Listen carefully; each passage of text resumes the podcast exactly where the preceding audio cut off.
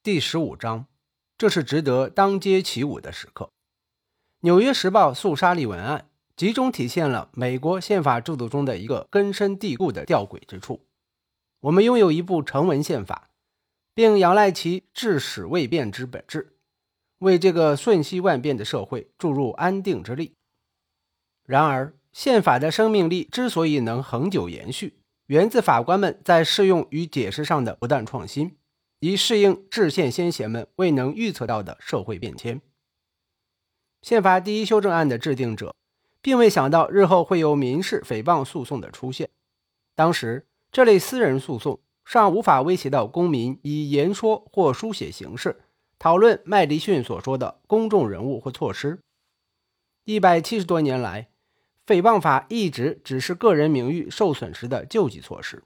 但是南方的官员、陪审团和法官们居然为了政治目的扭曲诽谤法的本质，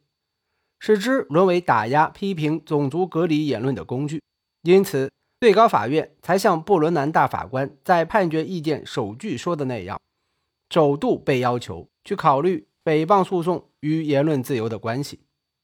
通过审理此案，最高法院重新审视了第一修正案的前提，也重估了言论出版自由的价值。布伦南大法官的判决意见充分吸收了布兰代斯、霍姆斯和其他大法官自由派观点，成为最高法院首度围绕言论自由理论进行的完整阐述。判决采纳了麦迪逊的人民主权学说，以及他关于人民批评政府的自由是宪法第一修正案的核心含义的说法。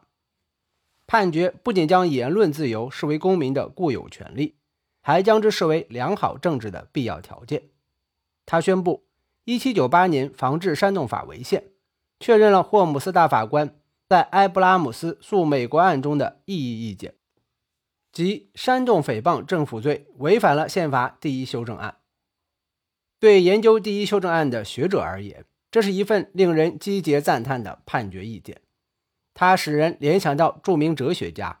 教育家亚历山大·米克尔·约翰。多年来，他一直极力倡导人民才是宪法的主人，人民对政府的任何评论都享有免责权。学者哈里·卡尔文向来主张，拥有煽动诽谤政府罪的社会算不上自由社会。他发现布伦南大法官的判决意见受到米克尔·约翰很大影响，比如判决中那句“公民履行批评官员的职责，如同官员恪尽管理社会职责”，与米克尔·约翰关于民主社会中人民自治是最健全的官员之治的结论简直有异曲同工之妙。沙利文案宣判没多久，卡尔文问九十二岁高龄的米克尔·约翰对该案判决有何感想？米克尔·约翰回答：“这是值得当街起舞的时刻。”但是，无论是布伦南大法官还是其他多数方大法官，在推动言论自由方面步伐都没有米克尔·约翰、麦迪逊迈得那么大。他们不愿将绝对豁免权赋予所有批评政府的行为。如果批评者明知陈述虚假，故意为之或玩忽放任，罔顾真相，仍将受到追惩。大法官们这么做，显然是想在言论自由与宪政体制内的其他重要价值，如公民名誉权之间保持平衡。名誉是人们自我认知的重要因素，损害名誉就是破坏一个人的完整性。人们名誉受损后的反应多半十分强烈，过去被害人会用生死决斗、谩骂回击等来解决问题，如今提起诉讼、索取赔偿已成为主要救济途径。沙利文案之后不久，布伦南大法官又在盖瑞森诉路易斯安那州案中论述了维持这一平衡的必要性。吉姆·盖瑞森是路易斯安那州奥尔良教区的地方检察官，他因指责地方法院法官攫取不义之财，被以刑事诽谤罪定罪。最高法院撤销原判，宣布只有在当事人明知陈述虚假或罔顾真相的情况下，才能对之施以民事或刑事处罚。布伦南大法官在判决意见中写道：“对公共事务的讨论不只是一种自我表达，更是人民自治的基础。第二年，也即一九六五年，布伦南大法官出席布朗大学一年一度的米克尔·约翰讲座时，承认自己审理此案时受到了米克尔·约翰相关论点的启发。问题是，为什么在当事人明知陈述虚假或罔顾真相的情况下，仍可追成对公共事务的讨论？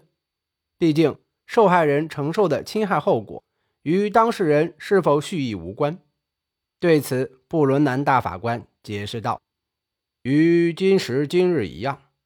第一修正案诞生时，总有人肆无忌惮、费尽心机，散布蓄意造假或罔顾真相的言论，将之作为排除异己甚至颠覆政权的有效政治工具。这些被作为政治工具的言论，并非自始即受宪法保护。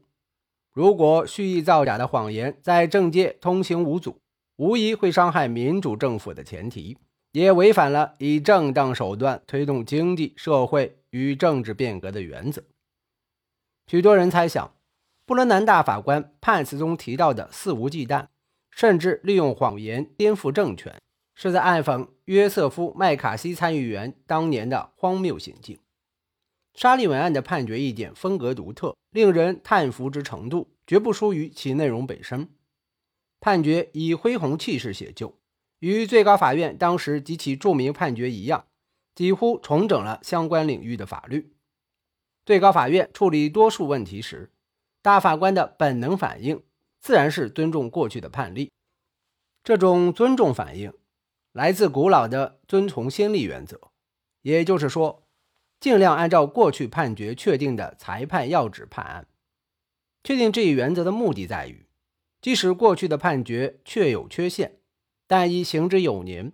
社会亦逐步接受并形成依赖。若仓促撤销，恐怕会打破众人内心期望，破坏秩序稳定。布兰代斯大法官就曾说过，可用之法比良法更重要。比方说，在金融或商业领域，契约多依据过去的法律定例，迅速修订法律必将导致不公。但是，一旦进入宪法领域，最高法院有时并不严格恪守遵从先例原则。正如布兰代斯大法官所言，最高法院有时会顺应时势，采纳更好的论证。因为宪法判决不能通过立法更正，最高法院只能进行自我矫正。尽管如此，重新检视某一领域法律的做法，在最高法院仍不多见。个别胆气壮的大法官或许会在异意见中这么做，但在最高法院判决意见中，这么干肯定是需要勇气与智慧的。当然，《纽约时报》诉沙利文案的判决思路受到赫伯特·维克斯勒撰写的诉状很大影响。他以貌似中立的态度旁征博引，既回顾历史又援引先例，引导最高法院迈出关键一步，最终得出适当结论。正如他预先期望的，自己拟定的诉状成为大法官们撰写判决意见时最方便直接引用的文件。判决意见的架构基本脱胎自《纽约时报》的诉状，包括对防治煽动法历史的梳理与强调，以及该法的存废之争。第一次在全国范围内澄清了对第一修正案的认识和理解。当然，承认上述事实丝毫不会减损布伦南大法官为争取多数大法官支持，审慎斟酌字句，精心布局谋篇而成的卓越成就。他草拟的判决意见包含对言论自由和诽谤法历史的深刻洞察，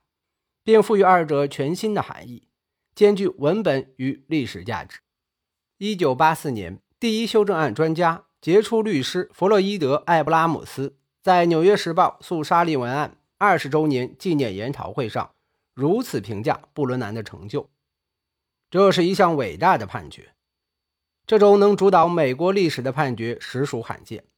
它提醒我们，我们还与这个国家一样年轻。”对诽谤法来说，这份判决也起到了革命性的作用。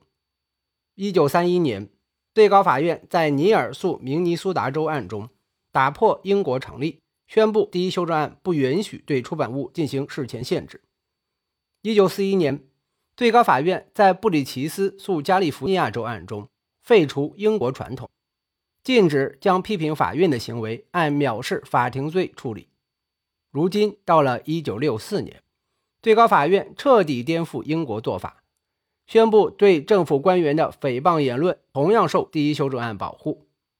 当时正在各州进行的诽谤诉讼仍沿用普通法做法，亟待进行全面改革。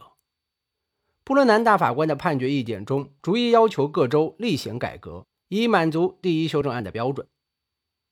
沙利文案最重要的变革之一是改变了诽谤诉讼中的举证责任，其次则是引入了过错要件。在诽谤之外的其他侵权案件中，原告要求损害赔偿时必须证明被告确有过错且令自己受到侵害。比如在撞车事故中，若原告只是与被告迎头相撞，可能无法获取赔偿，